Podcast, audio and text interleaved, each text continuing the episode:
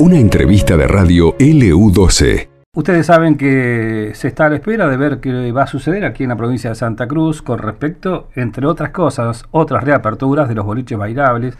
Eh, y uno supone ¿no? los requisitos que se van a, tener que superar en este caso para, digo, ingresar a algunos lugares determinados con protocolos como corresponden. Esto, de hecho, se está viendo en otros lugares de la Argentina también, ¿no?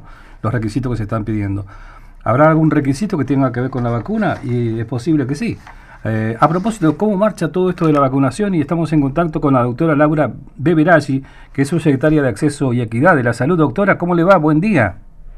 Buen día, ¿cómo están? A ustedes y a toda la, audiencia de LU12, con un día espectacular que invita a trabajar, invita a recorrer la calle, así que estamos preparando a todos nuestros equipos de abordaje territorial para poder salir el fin de semana y estar con la gente en el puerta a puerta. Claro que sí, hay que vacunar, falta mucha gente vacunar, doctora, todavía, ¿no?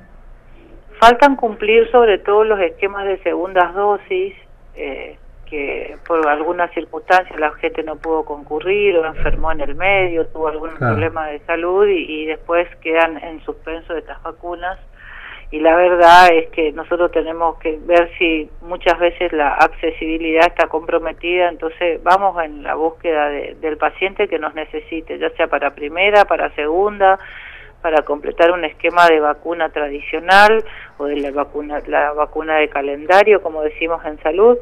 Así que vamos por, por el territorio a captar eh, todo lo que le falta a la gente para completar su esquema de vacuna, COVID y no COVID y sobre todo con una modalidad más abierta. Nosotros hacíamos esto de recuperación de vacunas o de oportunidades perdidas, que ya lo hacíamos con el móvil de domicilio para aquellas personas que no se podían trasladar y que solicitaban el servicio a través de la página, y también la recuperación de oportunidades perdidas en los centros de salud que alternativamente quedaban abiertos y dispuestos a vacunar sábados y domingos. No se olviden que también hicimos el recorrido de estancias, el recorrido a lugares alejados.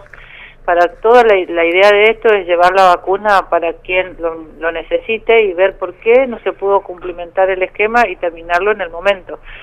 Así que lo que vamos a necesitar de, la gente es que nos esté esperando con su carnecito y si no se vacunaron, eh, estar para recibir la primera dosis y de ahí ya quedar comprometidos en, la segunda dosis también con una visita domiciliaria, así se, nos aseguramos que, que se termine el esquema.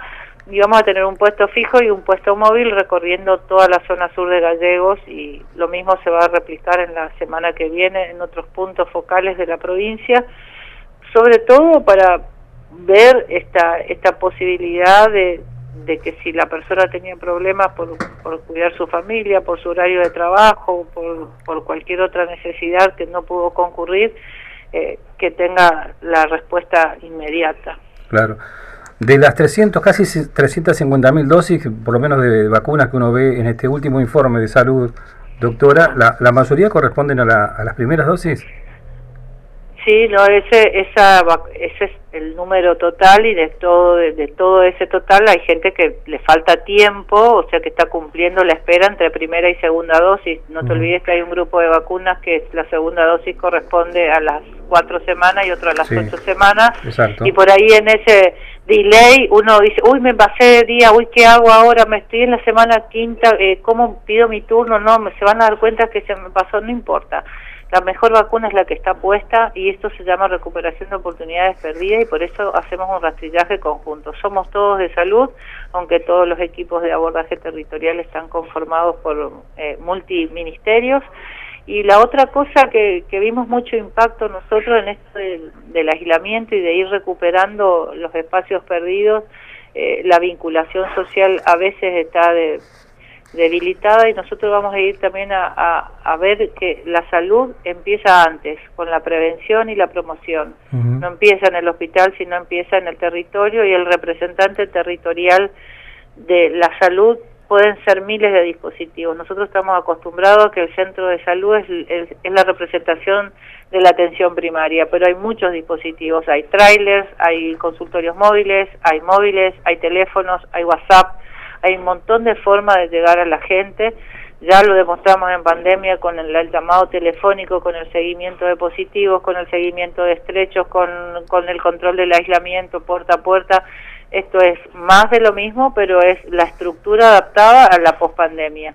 Porque lo más importante es recuperar el estado y la sensación de salud. Y sobre todo, viste que la, nosotros siempre nos amparamos en aquella definición de de la OMS del bienestar biopsicosocial y ahora le agregamos la palabra ambiental, nosotros somos salud y ambiente, entonces vamos con esa impronta de que todo hace bien, todo lo que esté recuperado hace bien a la salud en general. No solo no estar enfermo es estar sano, estar sano es mucho más amplio y tenemos cada área un poquito de responsabilidad para asegurar que se cumpla este estado y se sostenga este estado de estar sano y de sentirse bien. Claro. Sí, doctora, le quería consultar, más allá de que la vacuna es voluntaria, ¿no? Pero eh, usted sabe que, que, en el caso de eh, por ahí eh, pretender algún viaje en algunos países incluso se están pidiendo determinadas vacunas, ¿no? O, por lo menos dos, dos aplicaciones, llevar ese certificado de vacunación, incluso para otro tipo de actividad, qué sé yo. Uno supone ahora que hay un, va a haber una apertura, gracias a Dios, importante en la Argentina, que en muchos casos también se van a pedir este tipo, ¿no es cierto?, como de certificado, sabiendo que estás, bueno, con dos dosis de vacuna. Esto también se puede aplicar, digo, para eh, cuando se haga una aplicación. Ya les comentaba hoy al equipo de rastrillaje, nosotros tenemos por un lado que garantizar que la vacuna esté puesta a quien le corresponda en el momento más oportuno y el que no lo pudo hacer a terminar de completar esquema. Pero por otro lado viene la gestión administrativa que es demostrar que esta persona esté vacunada. Para eso eh, Salud está sacando el carnet sanitario, que es como una tarjeta que se parece mucho a un dispositivo tipo tarjeta de débito o tarjeta de crédito, digamos tiene la misma forma, tiene códigos, es fácil de usar y ahí pasando eh, a través de un código QR podemos saber quién se vacunó y quién no se vacunó para disponer una actividad deportiva múltiple o concurrir a los boliches. Claro, eso digo, ¿no? creo que tenemos que garantizar que la información sea fidedigna, sea real y que uno pueda acceder inmediatamente. Mira, en, en la digamos, plataforma electrónica. Uno puede comprar, comprar hoy hasta un auto por Mercado Libre. La idea es que uno pueda acceder a la información completa de su historia clínica con toda la reserva de cuidar y custodiar esa tarjeta sanitaria o esa credencial sanitaria. Y ya lo hicimos para la gente que tiene que viajar y necesitaba inmediatamente el informe de sus resultados de hisopado por testeo rápido o por PCR que acceden inmediatamente a través de una forma digital al resultado avalado por CISA y la vacuna también. Tiene todo un respaldo que es de muchísima seriedad, que es donde se asientan las vacunas a nivel nacional. No es un invento, no es un carnet, no es un papelito, es una realidad. Si yo figuro en CISA, con un primera y segunda dosis, estoy seguro, y eso esa información la podemos brindar a través de este carnet y además es una plataforma muy segura que no es eh, adulterable ni que puede sufrir una, un hackeo o una violación porque tiene un respaldo de toda una estructura informática nacional.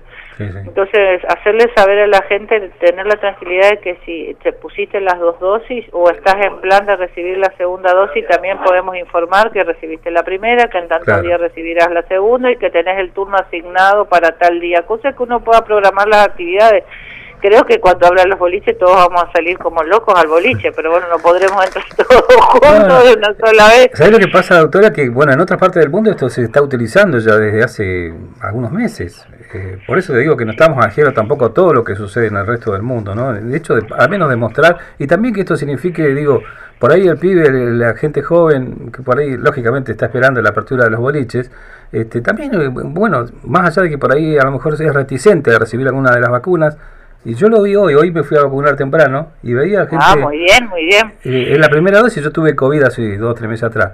Eh, estaba esperando por eso un tiempo, pero digo, eh, hablaba con una chica, porque uno se pone a hablar ahí para escuchar testimonio, hay una chica que fue, que tenía un poco de temor, dice, pero bueno, yo mis amigas que sabemos que se van a abrir los boliches, yo no tengo ninguna vacuna, así que me quiero empezar a... Y, en ese en ese testimonio, digo, gráfico, por ahí situaciones similares que se pueden dar, ¿no?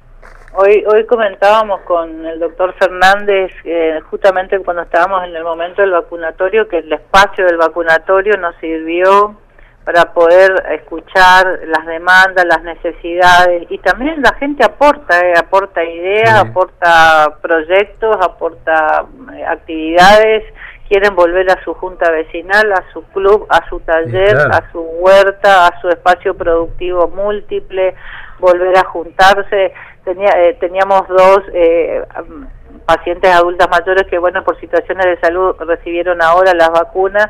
Me decían, lo más importante es volver al club del tejido porque el telar es todo para nosotros y en la manipulación de todos los elementos tenemos muchísimo cuidado, pero queremos estar tranquila, queremos estar segura y sabes cómo eh, te sos otra persona cuando te moves con un rango de seguridad adquirido por la vacuna. La vacuna es gratuita, es segura, Santa Cruz no tuvo complicaciones en la aplicación de la vacuna, no tuvimos ningunos eventos asociados desafortunados o reacciones adversas. Ya demostramos que la vacuna sirve, que disminuyó el contagio, que disminuyó las formas graves de enfermedad, que, que disminuyó la posibilidad de una internación que aumentó la respuesta inmune y la curación es mucho más rápida. O sea, la vacuna ya demostró que sirve, no habría motivo para hoy no estar seguro en aplicarse la vacuna y poder acceder a todas estas nuevas modalidades que vamos a tener que revincularnos socialmente y mejor si estamos vacunados. Claro, sí, sí. Doctora, con respecto a... Suceden cosas por ahí, eh, a veces uno se sorprende, ¿no?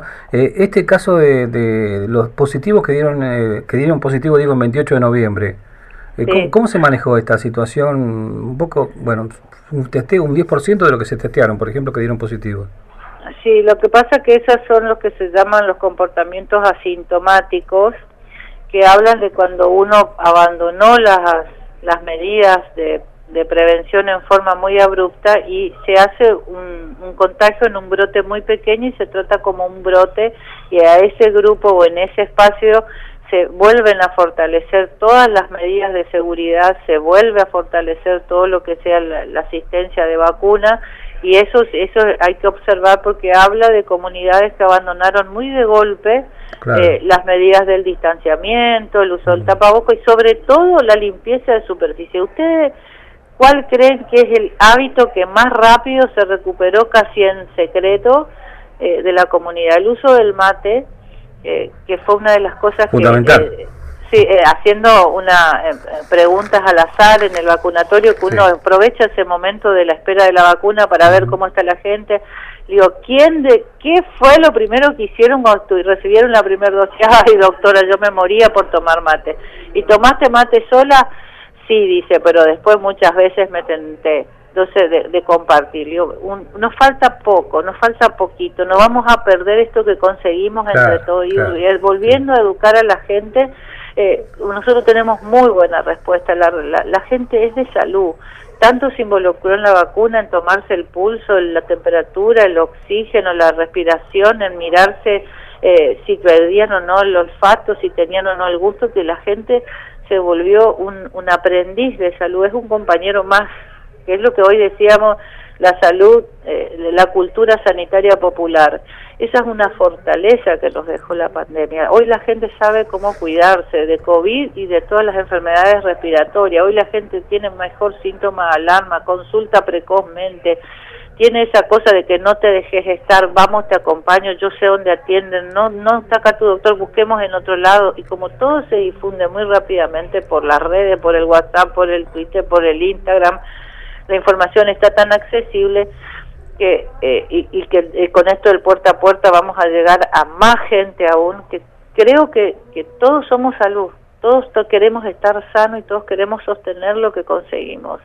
Entonces en, en este proceso tenemos mucha fuerza en la gente mucha fuerza en, la, en, tu vecino en tu amigo eh, se siente la presencia de que, del querer estar sano en cada uno de nosotros y cada uno de los ciudadanos que, están esperando eh, quizá eh, volver a su trabajo más tranquilo. Yo le decía hoy que los docentes nos enseñaron un montón a, revincularnos, a reconocernos de nuevo con nuestros compañeros que estuvieron en DNU de trabajo o que estuvieron enfermos, que si, sufrieron alguna pérdida y la vinculación social es mucho más efectiva que solamente un acto sanitario aislado. Entonces, en eso nos tenemos que apoyar. A mí me gusta mucho el territorio, soy fundamentalmente en la, de la provincia que yo vengo, eh, hacer APS es una obligación y es un sentimiento, es una convicción y a mí la verdad que personalmente el territorio me encanta y con estos días me gusta más. Obviamente con solcito. Sí, por supuesto. Y, y, estando todos verdes y con poquititos contagios y cada vez menos casos activos, es más seguro el abordaje territorial, es más es más placentero y, bueno, la logística eh, salimos en un marco de seguridad también para no para no perjudicar a la gente con la visita y tampoco eh, exponer a los compañeros innecesariamente. A nosotros también nos pasó que el que estaba dudoso de vacunarse se vacunó porque quiere salir al territorio, porque quiere estar en su barrio, porque tenemos mucha satisfacción con eso.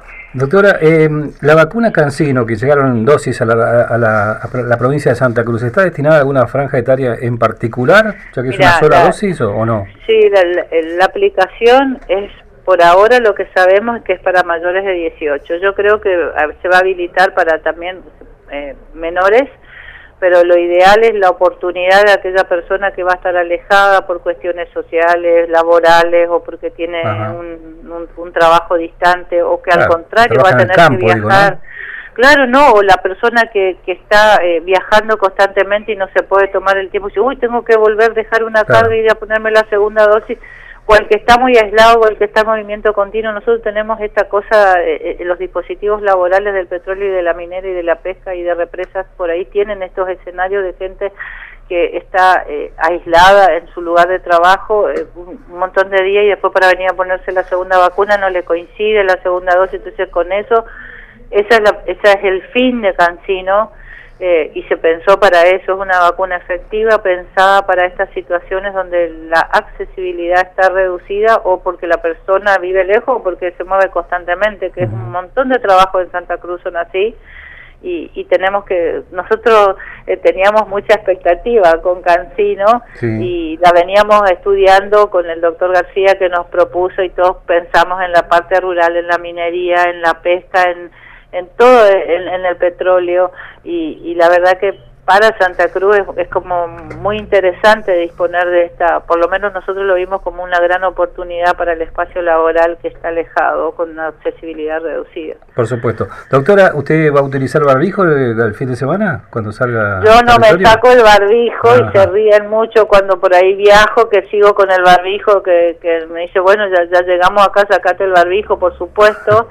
Eh, porque uno no sabe en qué momento le va a tocar acercarse de golpe a la persona. Y Les digo, el barbijo capaz que lo vamos, no lo vamos a tener constantemente. Si estamos al aire libre, vamos a poder respirar y si tenemos un distanciamiento aceptable, pero ténganlo en la cartera, como siempre, en un sobrecito, en una bolsita, para que inmediatamente nos, nos colocamos el barbijo, nos, nos desinfectamos las manos con el alcohol gel, eh, tendremos este que ir eh, dándole un uso nuevo al tapaboca, como todo lo que nos pasó en la pandemia, y aprender y ir adaptarnos y perder las malas costumbres, aceptar las buenas costumbres, sobre todo si nos dan seguridad. Por supuesto, hay que seguir utilizándolo el barbijo.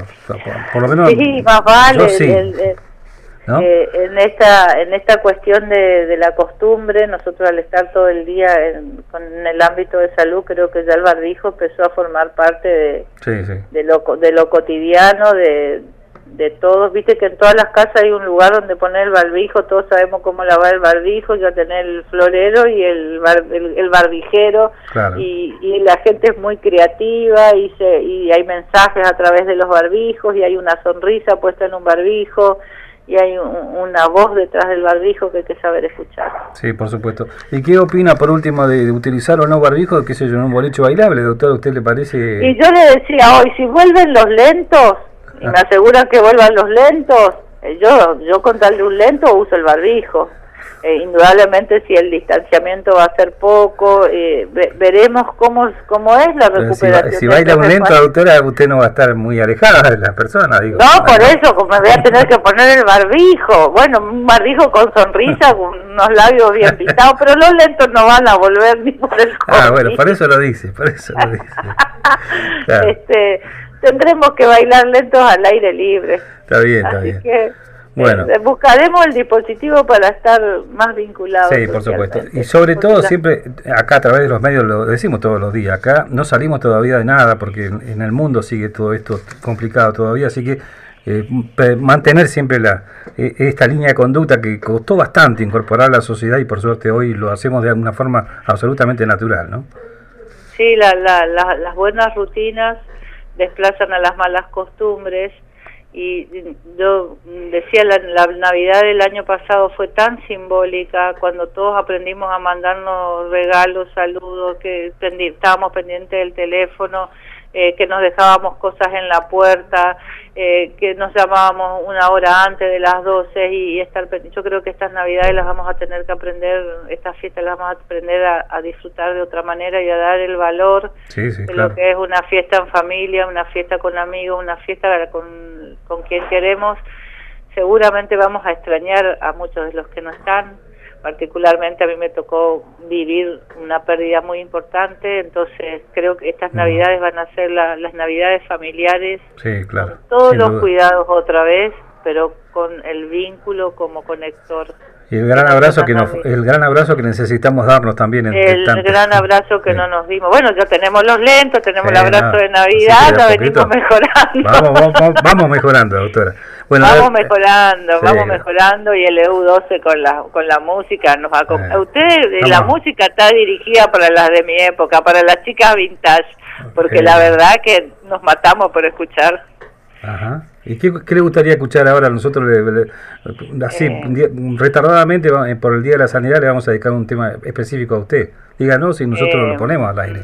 A mí me trae mucho recuerdo un encuentro que tuve con, con Mercedes Sosa, que ella se, se emocionaba con ver una multitud, pero se emocionaba con una con una mirada de un chico en soledad o y recorría los me tocó cubrir con una ambulancia eh, un evento de Mercedes Sosa en el Chaco y la vi parada en el escenario mirando las butacas vacías y me y dijo cuánta responsabilidad que tengo al decir lo que digo y me quedó esa frase si podemos escuchar algo de la negra eh, le agradecería nadie como ella nos enseñó lo que fue recuperar la democracia y los primeros recitales de la negra, si me dicen elegir entre recitales y boliches, prefiero un recital.